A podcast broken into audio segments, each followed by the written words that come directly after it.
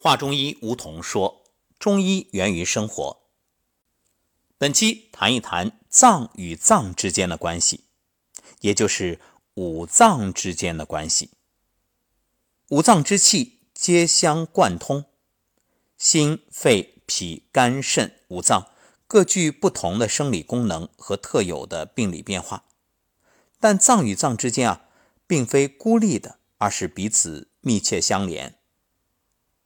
想想五脏对应五行，这个很容易理解，因为五行也是相生相克。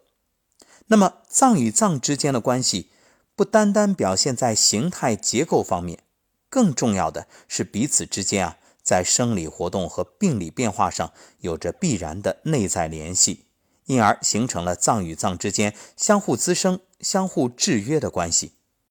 这也正对应着五行。相生与相克，五脏之间这种互相联系和具有内在规律的认识，是对五脏系统生理活动规律的科学总结。前人在理论上多是以五行生克理论阐述五脏之间的病理影响，但五脏之间的关系早已超越了五行生克称五的范围，所以还必须从各脏的生理功能。阐释其相互的关系，才能真正揭示五脏的自动调节机制。那么，今天我们先说一下心与肺的关系。心肺同居上焦，心肺在上，心主血，肺主气；心主行血，肺主呼吸。这就决定了心与肺之间的关系，实际上就是血和气的关系。心主血脉，上朝于肺；肺主宗气，贯通心脉。两者相互配合，保证气血正常运行，维持机体各脏腑组织的新陈代谢。所以说，气为血之帅，气行则血行；血为气之母，血至气亦至。气属阳，血属阴。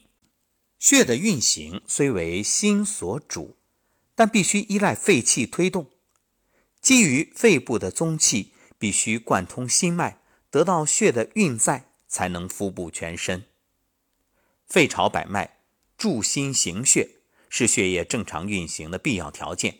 只有正常的血液循行，才能维持肺主气功能的正常进行。由于宗气具有贯心脉而思呼吸的生理功能，从而加强了血液循行和呼吸之间的协调平衡。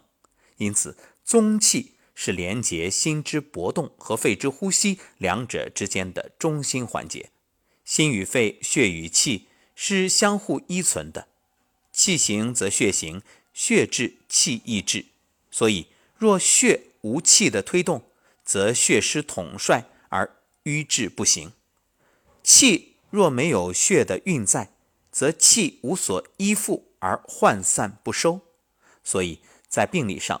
肺的宣肃功能失调，会影响心主行血的功能，而导致血液运行失常。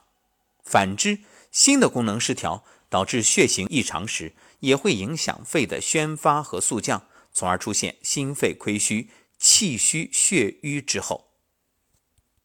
说完心与肺，下一期我们将谈谈心与脾的关系。